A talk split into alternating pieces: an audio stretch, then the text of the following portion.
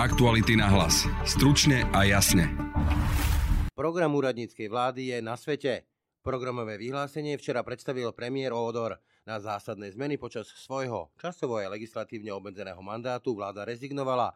Najvyššie problémom budú aj peniaze, upozorňuje Ľudovít Ódor. Vieme síce kam chceme ísť, ale nevieme kde sme, lebo stále ešte môžu pribudnúť e, nejaké ďalšie schválené e, navýšenia prostriedkov e, v rozpočte, takže tam musíme byť veľmi opatrení. Nie sme v tej pozícii, že máme plnú špajzu a môžeme rozdávať peniaze, skôr naopak. Teda v útorok premiér zabojuje o dôveru parlamentu. Zdá sa však, že ju zrejme nezíska. Vysvetľuje poslanec Olano Jozef Pročko, po ňom Veronika Remišová zo Za ľudí. Ja určite sa zdržím. Ako je to 26 strán a naozaj to je úradnícka vláda. Nevidíte v tom zmysel nejak hlasovať za alebo proti? Ja som si pozrel ten vládny program. Tých 26 strán je naozaj, to je také, ako to napíše aj maturant. Nová vláda explicitne v programovom vyhlásení píše, že prehodnotí pomoc s energiami pre domácnosti a ja si nemyslím, že v čase dvojcifernej inflácie by sa táto pomoc mala zrušiť, ako to navrhuje nová vláda. Čiže zásadne s tým nesúhlasím. Poslaním vlády je priviesť polarizovanú krajinu k predčasným voľbám. V dlhodobejšom horizonte je ale prakticky politicky bezmocná. Vysvetľuje obmedzenia od úrovho kabinetu reporter aktualít Martin Slis. Keď sa na to pozrieme tak možno trochu nadnesene, tak e, vláda ľudovita tá odora, ktorá dnes pravdepodobne alebo možno zajtra nezíska dôveru poslancov, bude pôsobiť skôr ako taký útvar hodnoty za peniaze alebo vláda hodnoty za peniaze, ktorá vie naštartovať nejaké analytické procesy, vie sa pozrieť na to, že kde možno potrebujeme nejaké dáta, vie niečo vyhodnotiť, ale presne ako si povedal, nebude mať tú silu transformovať to ďalej, pretože nemá poslancov a vlastne nemá ani čas. Skôr než sa podrobnejšie pozrieme na nový vládny program a jeho odozvu parlamentných politikov, ponúkame vám krátky prehľad správ. Petrovi Pellegrinimu sa na financovanie kampani podarilo vybaviť kontokorentný úver vo výške 2 milióny eur v slovenskej pobočke Českej Fiobanky. Táto banka kedysi pomohla aj Radoslavovi Procházkovi. Líder siete však na rozdiel od Pellegriniho musel ručiť aj svojim majetkom. Rusko podľa Putina neustúpi od svojich cieľov na Ukrajine. Prezident počas stretnutia s vojenskými blogermi uviedol, že ciele ruskej operácie sa môžu prispôsobovať situácii, ale vo všeobecnosti sa meniť nebudú. Český súd uložil bývalému premiérovi Nečasovi v kauze tzv. trafík pre poslancov ODS podmienečný trest 2,5 roka a peňažný trest vo výške 1 milión korún. Počúvate Aktuality na hlas. Pekný deň a pokoj v duši praje, Braň Robšinský. Trouble. The Killers, Martin Garrix, Hardwell, Michael Patrick Kelly, Regan Bowman, Editors, Jason Derulo, Alvaro Soler, Celeste Buckingham, Mike Spirit, Cameron, Jesse Ware, Mark Dunn a najmä absolútna megastar Imagine Dragons. Nájdeš na Love Stream festivale 18. až 20. augusta v Bratislave na starom letisku vo Vajnoro. Vstupenky a viac info na www.lovestream.sk. Buď tam s nami. Pokoj, odbornosť, budúcnosť, spájanie a služba krajine. Takto si zaramcovala svoj program samotná úradnícka vláda. Jej poslanie objasňuje premiér Ľudový Dódor. Slovensko sa v súčasnosti nachádza na kryžovatke. Krajina a spoločnosť nie je primerane pripravená na trendy, ktoré súvisia so starnutím populácie, vplyvmi klimatických zmien, na digitalizáciu a čoraz častejšie sa vyskytujúce krízy. Je v záujme nás všetkých urobiť maximum pre modernizáciu krajiny a byť schopný včas a flexibilne reagovať na tieto výzvy, ktoré nás čakajú a neminú. Uvedomujeme si, že sa nami identifikované problémy nedajú vyriešiť za tých pár mesiacov, čo márne neodrádza od toho, aby sme aspoň nejaké prvé kroky neurobili. Niekde je vždy potrebné začať. Našou spoločnou ambíciou je priniesť pokoj, stabilitu, kontinuitu, toleranciu a v neposlednom rade aj kultivovanú spoločensko-politickú diskusiu. Sme vládou odborníkov, nebudeme sa hádať v médiách a mrhať drahocenným časom, zabezpečíme riadny chod štátu do septembrových predčasných volieb konštruktívne a jednotne. Našou prioritou bude okrem riešení aktuálnych problémov aj dôraz na budúcnosť, konkurencieschopnosť a úspech Slovenska, keďže krajina sa nedá riadiť výlučne len zo spätného zrkadla. Nemôžeme ignorovať trendy, ktoré určujú život v 21. storočí, to v akom svete vyrastajú naše deti. V kľúčových oblastiach pripravíme strategické materiály s konkrétnymi krokmi pre budúcu vládu. Pozeráme sa na svet vlastnými očami a uznávame rôzne hodnoty. Túto rôznorodosť budeme rešpektovať a vnímame ju ako zásadný prínos pre celospoločenské riešenia. Nebudeme otvárať citlivé kultúrno-etické témy, budeme hovoriť skôr o veciach, ktoré nás spájajú a nie o tých, ktoré nás rozdeľujú. Jednou z kľúčových misií Odorovho kabinetu je prilákanie talentov. Zdá sa však, že ciele, zámery ani ambície či predstavy úradníckej vlády poslancov príliš nezaujali ani neprelákali aspoň tak, aby jej dali šancu a vyslovili jej dôveru. Hovorí poslanec Olano Jozef Pročko, po ňom šéfka za ľudí Veronika Remišová. Ja určite sa zdržím. Ako je to 26 strán a naozaj to je len to je úradnícka vláda nevidíte v tom zmysel nejak hlasovať za alebo proti? Ja som si pozrel ten vládny program a ja, ja v tom, tých 26 strán je naozaj, to je také, ako to napíše aj maturant. Mimochodom, Ludový Dodor zvolil takú cestu, že vlastne nerokoval vôbec s politickými stranami, s poslancami pred eh, vyslovením o, o dôvere. Ako si to vysvetľujete? No, zvolil si takú cestu a majú mať. Ako Ludový Dodor vie, že, že bude kúriť a svietiť tieto tri mesiace, takže zbytočne sa bude namáhať. On rokoval podľa mňa s tými, s kým chcel rokovať, tak s tým rokoval. A to je na tom to, že nie so všetkými, ale s tými, s kým chcel. Pani poslanky, nebudete hlasovať o vládnom programe, teda o vyslovení dôvery vláde. Už je známy ten váš postoj, že nie. Prečo? Ja mám v zásade dve výhrady. Prvá výhrada sa týka zdražovaniu cien energií. Nová vláda explicitne v programovom vyhlásení píše, že prehodnotí pomoc e, s energiami pre domácnosti. E, my sme vyrokovali, e, ešte naša vláda vyrokovala zastabilizovanie cien elektriny až do roku 2027. Máme jedny z najnižších cien v Európskej únii a ja si nemyslím, že v čase dvojcifernej inflácie by sa táto pomoc mala zrušiť, ako to navrhuje nová vláda. Čiže zásadne s tým nesúhlasím. Skočím do reči, dostanete sa aj k tomu druhému, ale predsa len, ak dostáva e, pomoc s energiami e, domácnosť s nadpriemernými príjmami, ktorá sa povedzme vykuruje bazén, tak prečo sa na to má skladať bude Európska únia alebo daňový poplatník? Aj Nemecko skúšalo túto pomoc e, rozdeliť podľa príjmov domácností ale nakoniec od toho upustilo, pretože zbierať tieto dáta to by znamenalo byrokratické peklo. To znamená, že by ste museli, keby ste chceli systém nastaviť nejak férovo, to znamená, poviem, vymyslím si 60%, napríklad medianu príjmu domácnosti, teda tie domácnosti, ktoré ho nedosahujú. To by znamenalo v zásade to, že musíte zbierať údaje o príjmoch domácností, ktoré, ktoré nezbierame a museli by ste zbierať aj výdavky na energie. To znamená, aký podiel na energie vydáva daná domácnosť eh, v rámci rodinného rozpočtu. Čo by bolo podľa môjho názoru naozaj byrokratické peklo. Nemecko od toho, pokiaľ viem, teda upustilo, lebo hovorili, že toto zvládnu tak za dva roky. Eh, keď to nevieme urobiť takto, tak jednoduchšie, aj byrokraticky najjednoduchšie, najjednoduchšie riešenie eh, je zastropovať ceny elektriny pre každého. Aj tie domácnosti so stredným príjmom domácnosti s deťmi eh, momentálne pri dvojcifernej inflácii, stúpajúcich cenách, eh, zvyšujúcich sa výdavkov, tie zastropované ceny a nízke ceny elektriny si myslím, že naozaj potrebujú. Chápem, ale na druhej strane začína to sekeru do verejných financií a tie nie sú v dlhodobom horizonte dobré. Raz to budeme musieť nejakým spôsobom zaplatiť.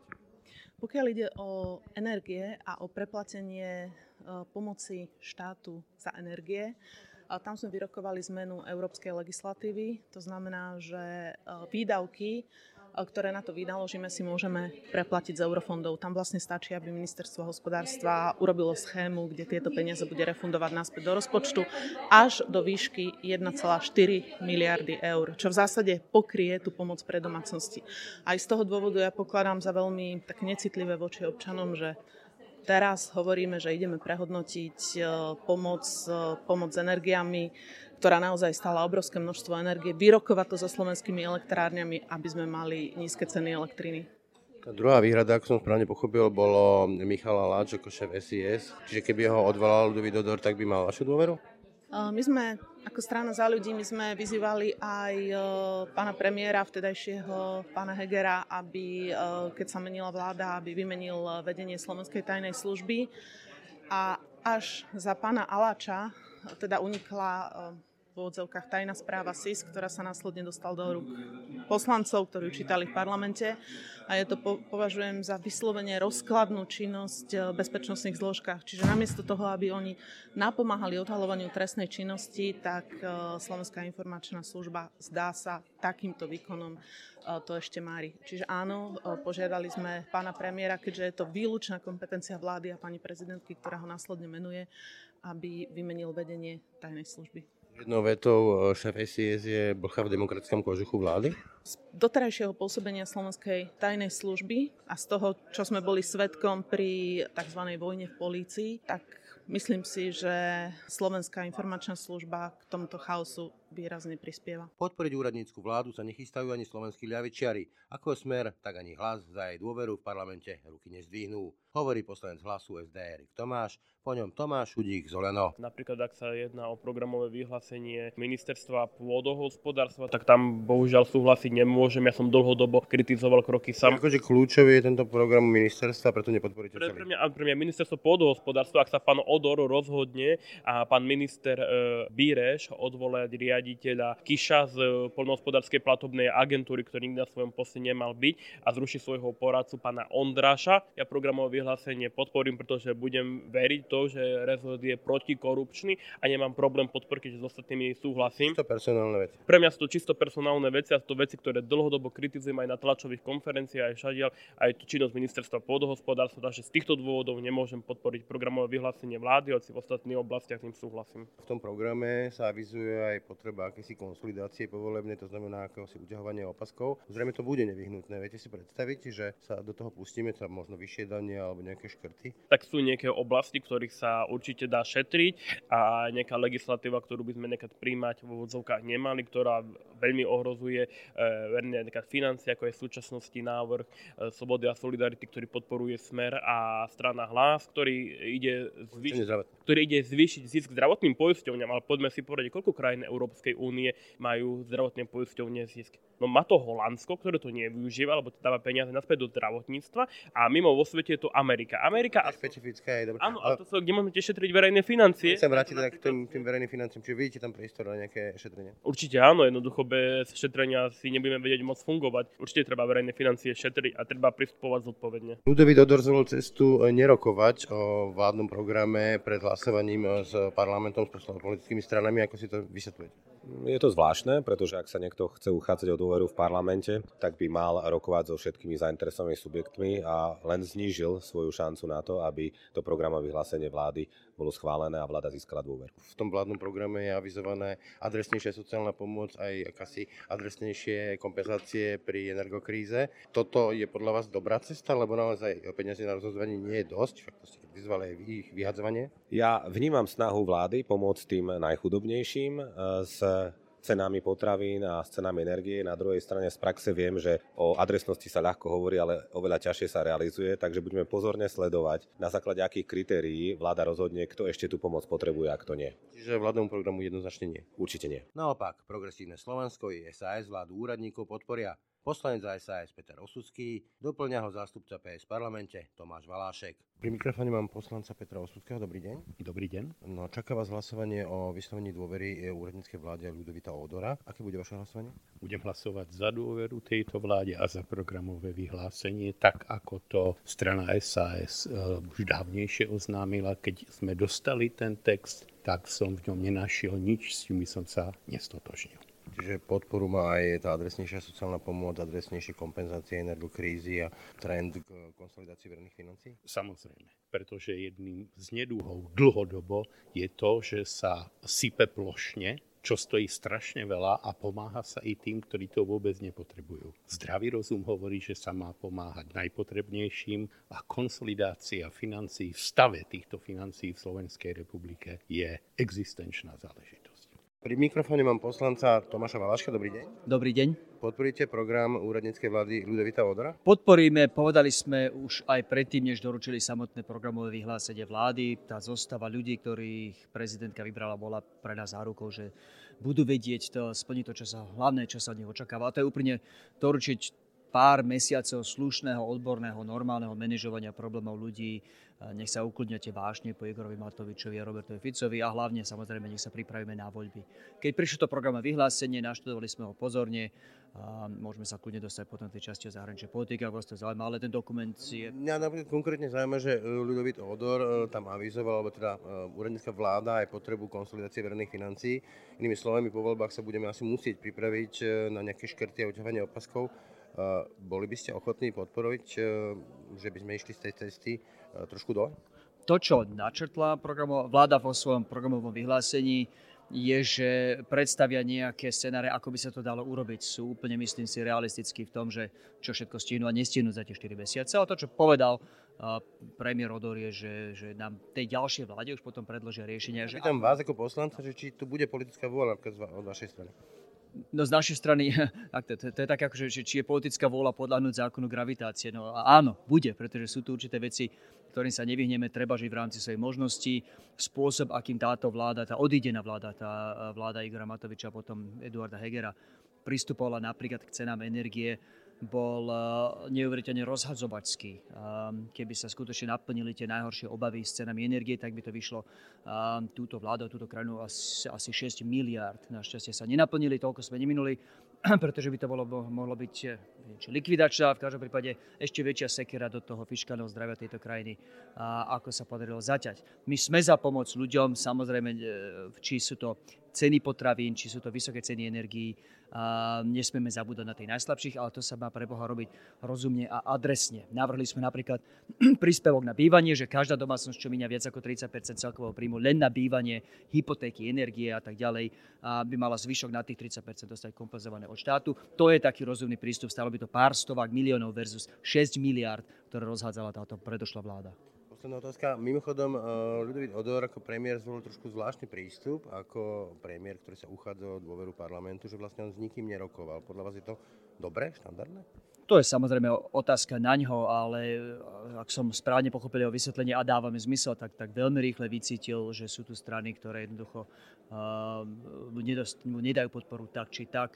Um, za týchto okolností, ak má, obzvlášť ak má to slova, že 4 mesiace uh, na to, aby doručil niektoré veľké zmeny, vrátanie realizácie tých veľkých projektov z plánu obnovy, ktoré tá predošlá vláda zanedbala, no tak prečo strácať čas rokovaním so stranami, ktoré už dopredu povedia, že, že nemajú záujem do toho ísť? To bol poslanec Tomáš Valašek, ďakujem za rozhovor. Ďakujem za pozvanie. No a ako hodnotí vládny program môj kolega politický reportér Aktualit Martin Slist? Dobrý deň. Takže ako ty hodnotíš eh, vládny program úradníckej vlády Ľudovíta Odora? Ten je aj v kontexte toho, že bude existovať vlastne aj samotná vláda iba na pár mesiacov. Myslím si, že primerane obsiahli, ak si dobre pamätám, má asi 27 strán, čo je zásadne menej, ako sme zvyknutí z minulosti. Program e, koalície vedenej Olanom mal, myslím, že cez 100 strán. Takže Ľudovít Odor a jeho kabinet sa tu držal pri zemi, nedával si nejaké... Šetril slovami. Šetril slovami, asi aj časom. Však rozumel, že za tých pár mesiacov sa tu nič zásadné zmeniť nedá. V podstate ako ja tomu rozumiem, tak svoju najzásadnejšiu úlohu kabinet vidí pri tom, aby krajinu doviedol do volieb, čo sa zdalo byť vlastne takým, takou rutinnou záležitosťou z minulosti, ale vzhľadom na to, že sa tu teda mesiace e, nahlodáva dôveryhodnosť či už procesu alebo zrátavania výsledkov, tak nebude to až taká rutina ako v minulosti. Takže toto bude asi uh, taká najzákladnejšia úloha toho kabinetu plus si tam dal niekoľko asi aj zásadnejších e, vecí. Tá z tých veľkých môže byť prehodnotenie podpory domácnosti ohľadom ceny energií. E, tam zdôrazňoval e, premiér aj s ministrom financí, že by chceli sa pozrieť na ten mechanizmus, aby sme nedotovali teda najlepšie domácnosti a aby tí, ktorí potrebujú tú pomoc viac, aby jej teda aj viac dostali. Čiže to sú asi také dve najzásadnejšie veci, eh, ktoré bude riešiť táto vláda, predpokladám. Poviem, že Odorová vláda rezignovala na nejaké stredodobé, dlhodobé cieľe vzhľadom na to, že cíti, že nemá na to politickú legitimitu ani mandát od parlamentu a transformovať ten vládny program na akúsi databanku nápadov pre budúcu povolebnú vládu, tak sa bude míliť? Áno, budeš sa míliť. V podstate s týmto tam tá vláda vlastne aj išla, že majú, mm, to bol ten systém 3 plus 3, každý minister vlastne dostal e, za úlohu vypracovať tri krátkodobé ciele, ktoré sa dajú povedzme splniť ešte aj v priebehu tohto volebného obdobia, respektive ktoré sa dajú splniť dokonca aj bez dôvery. E, o tom sa aj premiér zmienoval, že väčšina z tých cieľov sa dá vlastne splniť bez toho, že dostane od poslancov dôveru, čiže tú realitu si aj on uvedomoval už vopred.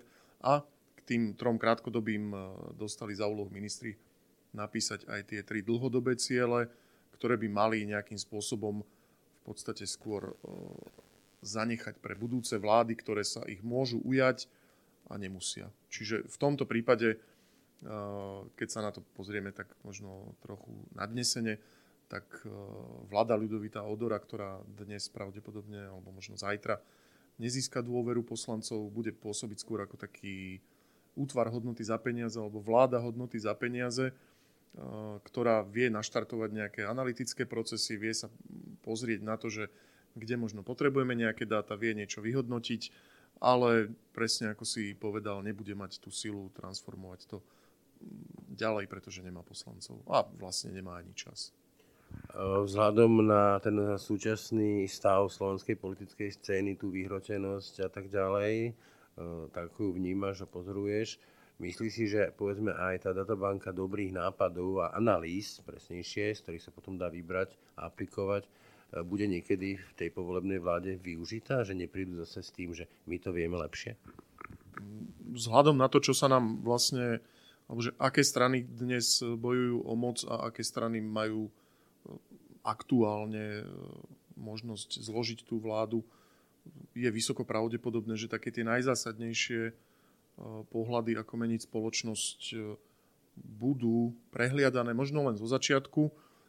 Jedna z takých veľkých vecí, ktorú bude naša spoločnosť musieť riešiť, je starnutie. To bude záťaž, pre celú spoločnosť, ekonomická a nie len. A toto je jedna z oblastí, na ktorú sa chce pozrieť táto vláda. Minister financí hovorí, že vlastne máme aktuálne, myslím, že to budúce volebné obdobie bude posledné, keď sa s tým dá ešte niečo urobiť relatívne pokojnom režime.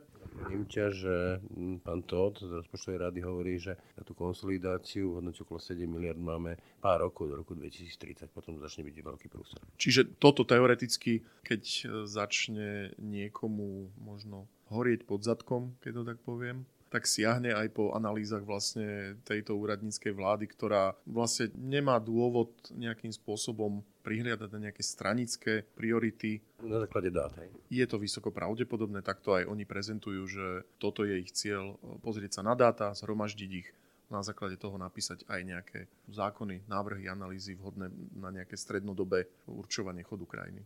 Sa hovorí, politici väčšinou urobia rozumnú vec, až keď si vyčerpajú všetky ostatné možnosti, ale úplne na záver, Ľudovit Odor nerokoval so všetkými parlamentnými stranami ani s tými, ktorých si pozval ešte vlastne, keď sa stal premiérom. Teda myslím, nerokovala aj s Smerom, s Olano a ďalšími stranami, nevieme o tom. Podľa teba je to štandardné? Nie je to trošku pohľadanie parlamentom? Alebo skôr je to také racionálne využitie času, že na čo veď aj tak ma nepodporia? Pokiaľ teda vieme, tak sa nestretol len s poslancami, ktorí sa dostali na kandidátnu listinu, na, teda, ktorí sa dostali do parlamentu na kandidátnej listine extrémistickej LSNS, čiže to sú poslanci samotnej LSNS, ktorých je tuším 7, to sú poslanci republiky, ktorých je 5 a poslanci strany Život okolo Tomáša Tarabu, ktorí sú traja. A s týmito sa Ľudovít Odor ani nestretol, keď teda avizoval tie rokovania o tom, že či bude mať nejakú podporu podľa mňa je úplne štandardné v rámci nejakého širšieho konsenzu, že nevedieme diskusiu s extrémistami, že sa s nimi jednoducho nestretol a nemal sa s nimi o čom rozprávať. To bol za mňa taký jeden signál, ktorý som z toho čítal. Druhý je, že títo ľudia mu nejak automaticky nevyjadrovali, alebo že vyjadrovali mu odpor voči jeho vláde, čiže možno ani nemal nejakú zásadnú potrebu sa s nimi o tom rozprávať. Toľko, Martin Smith, ďakujem. Ďakujem aj ja. Tak a to už je z dnešných aktualít na hlas skutočne všetko. Pekný deň a pokoj v duši praje, Brane Dobšinecký. Aktuality na hlas. Stručne a jasne.